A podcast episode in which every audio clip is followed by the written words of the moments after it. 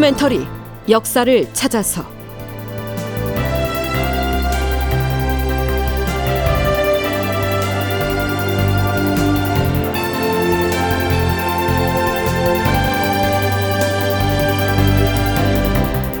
제 1188편 이경전 목숨과 바꾼 사행길.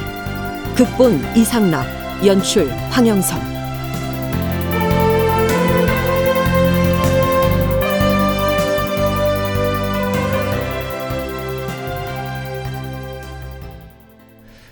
여러분 안녕하십니까? 역사를 찾아서의 김석환입니다.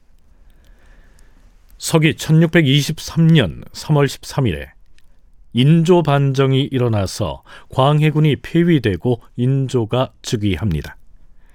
이때부터 조선의 제16대 임금인 인조의 치세가 시작됐는데요. 하지만 인조에겐 거쳐야 할 매우 중요한 절차가 남아 있었습니다. 조선은 중국의 제후국이었기 때문에 명나라 황제로부터 국왕 책봉을 받아야 명실공히 대내외적으로 새로운 국왕으로 인정을 받게 되는 것이었죠. 그래서 4월 말경 책봉 주청사를 보내기로 하는데요. 사신으로 낙점된 사람은 이경전이었습니다. 그런데요, 지난 시간 말미에 언급했듯이 실록 편찬에 참여한 사관은 이 이경전을 가리켜서 반정 직후에 마땅히 중죄로 다스려서 처형을 했어야 마땅한 인물이었다. 이렇게 혹평을 하고 있습니다. 그런 그가 어떻게 국왕책봉 주청사라고 하는 중요한 임무를 맡게 됐을까요? 인조실록엔 나와 있지 않지만 연려실기술에는 그 과정을 비교적 상세히 설명하고 있습니다. 자, 우선 이경전의 아버지인 이산해에 대해서 해당 문헌에서는 이산해는 대북의 괴수였고 정인홍과 이첨은 곧 그의 졸개였다. 처음에 이산해는 김공량에게 붙었었다. 김공량은 선조의 후궁인 인빈 김씨의 오라버니인데 누이가 선조의 총애를 받자 세도가 대단했기 때문이다. 이렇게 그의 행적을 거칠게 표현하고 있는데요. 한국학중앙연구원에서 발간한 민족문화 대백과 사전의 기록을 덧붙이면 이렇게 됩니다. 이산해가 영의정으로 있을 때 좌의정이던 정철이 광해군을 세자로 책봉해야 한다고 주장하여 문제를 일으키자 아들 이경전을 시켜서 정철을 탄핵하게 하여 평안도 강계로 유배시켰다. 이와 관련하여 이산해는 호조판서 윤두수, 우찬성, 윤근수 등 당시 서인의 영수급 인사들까지 줄줄이 파직시키거나 귀양 보냄으로써 동인의 집권을 확고히 하였다. 이후 동인이 분열되자 북인이 되었다가 북인이 소북과 대북으로 나뉘자 대북파의 영수가 되어서 1599년 제차 영의정에 올랐다. 이산해는 광해군 즉위 2년째 사망하고 맙니다. 그 이후에는 아들 이경전이 아버지의 지위를 이어받아서 대북 세력의 영수로서 정인홍과 이첨 등을 사주해서 온갖 폐행을 저질렀다고 기술돼 있습니다. 그런데 왜 인조반정 직후에 숙청되지 않았을까요? 연려실 기술엔 그 이유를 이렇게 적고 있습니다. 이경전은 다른 역적들에 비해서 매우 흉하고 영리했기 때문에 항상 비밀리에 움직이고 사람들을 시켜서 일을 주선하였으므로 겉으로 드러난 공소장에는 여러 역적들처럼 그 죄상이 낭자하지 않았다. 증거라고는 폐모론에 대한 의견을 적은 수의 한 장뿐이었기 때문에 정인홍이나 이첨처럼 즉시 목을 베이지는 않았다. 자, 그럼 이제부터 이경전이 손바닥 뒤집히듯 달라진 이 세상에서 어떻게 목숨을 구명하는지 살펴보시죠. 대감! 대감! 아침부터 웬 호들갑이냐? 무엇 때문에 그러느냐?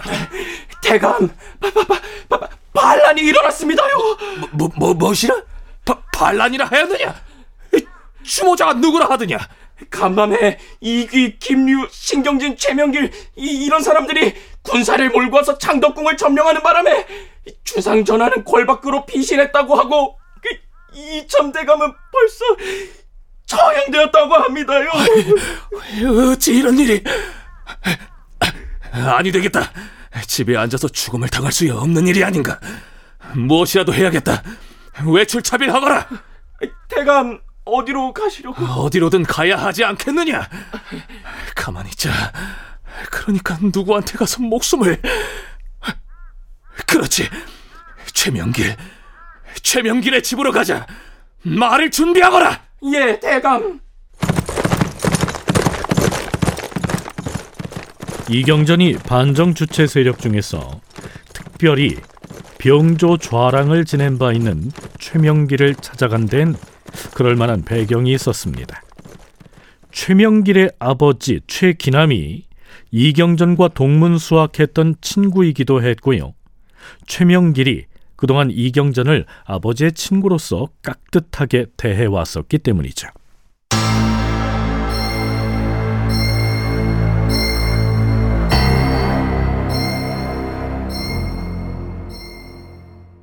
드디어 이경전이 최명길의 집에 당도합니다.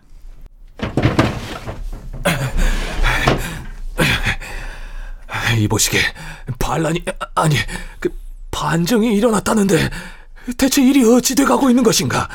우리가 반정을 일으켰고 오늘 이른 아침에 능양군께선 경운궁에서 대비로부터 이미 옥세를 넘겨받았습니다. 이제 세상이 바뀌었습니다, 어르신. 이보시게 나를 나를 좀 살려주시게. 내가 자네 부친과도 그럴 사이가 아니고 평소에 내 자네를 자식처럼 어르신, 오늘부터는 해와 달이 다시 떠올라서 새로운 세상이 되었습니다. 지난 시기의 잘잘못을 가려서 죄 지은 사람들을 엄격하게 다스릴 터인데 어르신께서 과연 살 방도를 찾을 수가 있겠습니까? 어르신이 구명할 계책을 찾기에는 어려울 것 같습니다. 이보시게 이번에 새 임금이 등극을 냈으니 당연히 명나라 황제에게 사신을 보내서 책봉을 추청하는 일을 누군가는 해야 할 것이 아닌가. 물론이죠. 이제 곧 명나라의 책봉을 받는 문제도 논의를 할 것입니다. 요동을 후금 모랑캐가 점령한 이래로는 바닷길을 사행로로 삼는 바람에 많은 사람들이 조난을 당해서 목숨을 잃었다는 사실을 모르시는가? 그러니 나를 용서해 주기만 하면 목숨을 걸고라도 가서 임무를 완수하겠네. 뱃길이 아무리 험하다 한들 모두가 죽은 것은 아니고 무사히 다녀온 사람들이 더 많으니 내가 기꺼이 자원을 하겠네. 다행히 일을 잘 마치고 돌아오면 그땐 내 목숨을 보전할 수 있지 않겠는가? 그 어르신의 그 지혜는 감탄할 만하지만 과연 이 새 조정에서 어르신의 제안을 받아들일 것인지 그러니 내가 이리 통사정을 하는 것이 아닌가? 뭐 그럼 의논을 해보겠습니다. 최명길이 이경전을 책봉주청사로 조정에 추천을 했겠죠.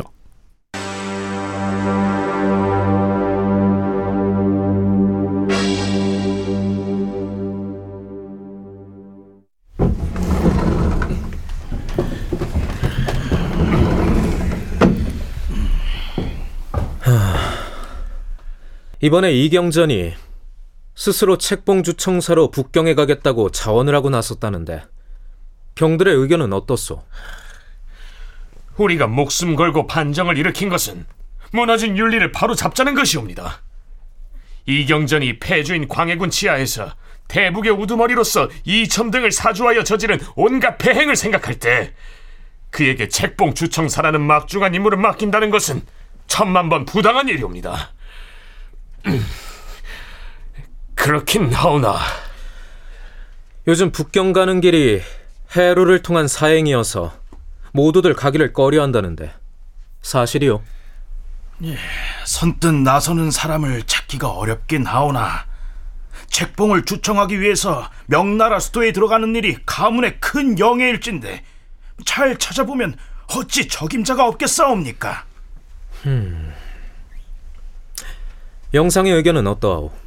전하, 주청사를 자원하는 사람을 찾는 일이 중요한 것이 아니옵니다. 국왕의 책봉을 황제에게 주청하여 윤호를 얻어낼 만한 외교 능력을 갖춘 사람을 찾는 일이 더욱 중요한 것이옵니다. 그러면 스스로 가겠다고 나선 이경전의 경우 그가 지난날에 저지른 과오를 어떻게 처결할 것인지는 일단 논외로 하더라도 중국 조정의 인사들을 설득해서 책봉 주문사의 임무를 수행할 만한 능력이 있다고 보는 것이요. 아무래도 영상은 그에 대해서 보고 들은 것이 많을 터이니 허심탄회하게 의견을 말해 보시오. 예, 전하. 그가 범한 과오나 잘못을 차치하고서 아뢰자면 이경전은 지혜가 많다고 알려져 있는 데다 문장 실력이 뛰어나고 무엇보다 명나라의 사정에 익숙하옵니다. 그러니 신의 생각으로는 일단 그의 죄를 용서해 주고 그를 주청사로 보내는 것이 좋을 것이라 사료되옵니다. 영상의 의견이 이러한데 경들의 생각은 어떻소? 찬동하옵니다. 그러는 것이 좋겠사옵니다. 보내시옵소서. 이렇게 해서 이경전은 극적으로 죽음을 면했고 아울러 책봉주청사라고 하는 막중한 임무를 부여받게 되는 것이죠. 연세대 국학연구원 김용흠 연구교수의 얘기도 들어보시죠. 예, 이산에는 이제 북인이고 광해군대 북인 정권의 사실상의 이제 주모자라고 할 수 있는데 인조 반정이 일어났으니까 이경전은 이제 죽어야 되는데 이경전이 이제 열례실 기술에 보면은 최명기를 찾아가 가지고 이 책봉 주청사를 아무도 가려고 하지 않을 테니까 자기가 가겠다. 그러니까 살려달라. 이렇게 해서 어, 살아났습니다. 예, 이거는 이경전이 굉장히 머리를 잘 쓴 거죠. 우선 이제 능력이 있었어요. 이경전이 외교 관계에 대해서 능력이 있었고 문장력도 그때 당시 인정을 받고 있었고 예, 그리고 이제 명나라에서 어떻게 문제를 삼을 것인가 인유 정권에 대해서 그것을 핵심을 꿰뚫고 있었다고 어, 봐야 됩니다.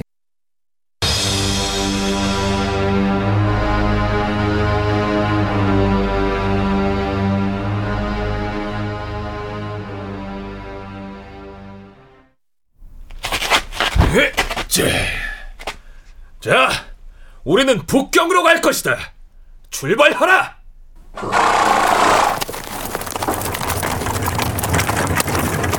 1623년 4월 27일 드디어 이경전이 인조에 대한 국왕 책봉을 주청하기 위해 먼 길을 떠납니다. 자, 그럼 여기에서 이경전이 지참한 책봉 주문서 가운데에서 한두 대목을 살펴볼까요? 황제 폐하, 폐주인 광해는 자식된 도리로서 저를 섬기지 아니하였고 저의 부모와 형제들을 사륙하였으며 저의 어린 자식을 학살함으로써 온 집안이 한 사람도 남김없이 도륙을 당하였사옵니다. 또한 이 미망인을 별궁에 유폐시킨 지가 11년이나 되도록 네, 앞에서 인목대비는 자신이 유폐되어 있었던 횟수를 정확하게 써달라고 했었는데요. 11년이라고 확실하게 기재를 했네요. 자, 그 다음으로 임진왜란 때에 명나라가 조선을 구해 주어서 다시 일어설 수 있게 해 주었는데 그 은혜, 즉 제조 지은을 저버렸다는 얘기. 명나라와 조선이 연합해서 후금과 싸웠던 심화 전투에서 후금군에게 투항하도록 광해군이 미리 사주했다는 등의 내용이 이어집니다. 물론 무리한 궁궐 수축 공사로 민생이 파탄나서 백성들이 고통을 겪었다는 내용도 빠지지가 않지요. 광해군 폐위 교서와 조금 다른 점은요. 인조를 칭송하는 문장들이 꽤 길게 나열되어 있다는 점입니다. 능양군 이종은 곧 소경왕의 후궁 김씨의 소생인 죽은 정원군의 적장자이옵니다. 총명하고 어질며 효성스러울 뿐더러 비상한 도량을 갖추고 있사옵니다. 여염집에서 생장을 했기로 백성들의 질고를 잘 알고 있으며 착하다는 소문이 이미 널리 퍼져서 백성들의 소망을 한 몸에 받고 있사옵니다. 종묘 사직과 백성들에게는 하루라도 임금이 없어서는 아니 될 터이옵니다. 그리하여 대소 신민들의 요청을 대신하여 능양군 이종에게 왕호를 내려주시기를 황제 폐하께 주청하는 바이옵니다. 이어서 이 책봉 주문에서는 왕비의 책봉도 함께 청하고 있습니다. 능양군 이종은 영돈영부사 한준겸의 딸에게 장가들어서 아내로 삼았사옵니다. 인물됨이 원래 착하였사옵니다. 삼가 비옵건대 황제 폐하께서는 전례를 상구하시어서 한 씨를 왕비로 책봉하시고 함께 고명을 반포해 주신다면 그만한 영광이 또 어디 있겠사옵니까? 대개 이런 내용이죠.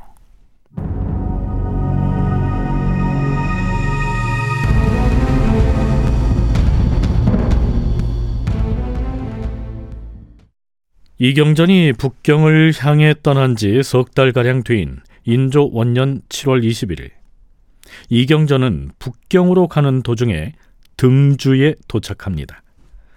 그곳의 관리였던 등내 순무와 나눴던 얘기를 중간 보고 삼아서 알려오는데요. 이 등내는 산동성의 등주와 내주를 합해서 그렇게 부르는데요. 북경으로 가는 사신이 거쳐가는 관문이었죠. 당시 등내의 순무는 손국정이라고 하는 사람이었습니다. 그와 이경전이 나눈 대화는 이랬죠. 쫓겨난 이전의 왕은 살아 있는 것이요. 물론이요.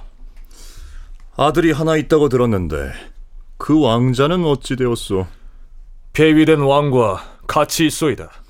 들리는 소문에 의하면 이전의 왕은 반란이 일어나던 3월 13일에 이미 살해됐다고 하던데 사실이 아니요? 절대로 그럴 리가 없어.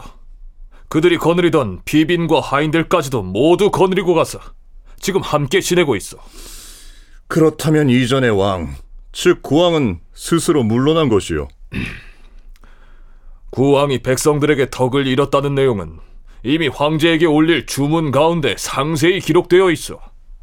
온 나라의 대소신민이 미리 모의하지 않았는데도 한 마음이 되어서 모두 새로운 임금을 추대하였기 때문에 대비인 소경 왕비가 영을 내려서 능양군에게 국사를 임시로 처리하게 한 것이요. 질문 자체가 매우 까탈스럽죠. 등내 순무가 이렇게 꼬치꼬치 묻는 배경을 동북아 역사재단 장정수 연구위원은 이렇게 얘기하고 있습니다. 명조정의 분위기하고 이 등내 순무하고는 또 달라요. 이 사람은 굉장히 궁금증이 많아요. 왜 그러냐면 이 사람이 명나라와 조선을 이어주는 연결고리에 있는 거고 그 노문령 자체가 이 등주 군문의 지위를 받거든요. 그러니까 이 사람은 말하자면 실무자예요. 실무자. 그러니까 이 사람은 조선의 향배가 굉장히 중요한 거죠. 그다음 명조정에서는 사실 이제 뭐 예를 들면 신왕을 뭐 찬탈로 규정하고 조사하라 이런 이런 건 안 합니다. 왜냐면 그거 할 능력이 안 되거든요. 어떻게 보낼 거예요? 못 보내잖아요. 그러니까 그렇게 안 하고 모문령을 통해서 조사라고 합니다. 모문령을 통해서. 혹시라도 명나라 조정에서 인조 반정을 반정이 아닌 왕위 찬탈로 규정할 경우 그 내막에 대한 조사를 모물룡에게 지시할 권한을 바로 이 등내 순무가 갖고 있었다. 이런 얘기입니다. 다큐멘터리 역사를 찾아서 다음 시간에 계속하겠습니다.